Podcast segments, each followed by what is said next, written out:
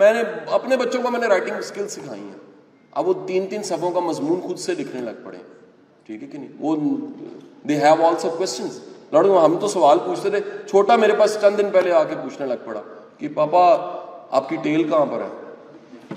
بیٹا، میری ٹیل نہیں ہے۔ کہتے سب کی ہوتی ہے، آپ کی کیوں نہیں ہے؟ اچھا میں نے سوچا، یقین کریں، اگر میرا ابا ہوتا تو دو لگاتا۔ کیونکہ ہمیں تو سوال سے روکا گیا نا۔ اور حدیث رسول کیا ہے؟ آدھا علم سوال میں ہے۔ سوالوں کو انکریج کرنا چاہیے۔ بھائی، جس کیلپر کا بندہ، اسی کیلپر کا سوال آئے گا۔ اگر سوالوں کو انکریج کریں گے، تو حیرت بڑھے گی۔ اور سوال پیدا ہوں گے، تلاش پیدا ہوگی، جستجو پیدا ہوگی۔ ہم بچپن سے کہتے چپ کر جا۔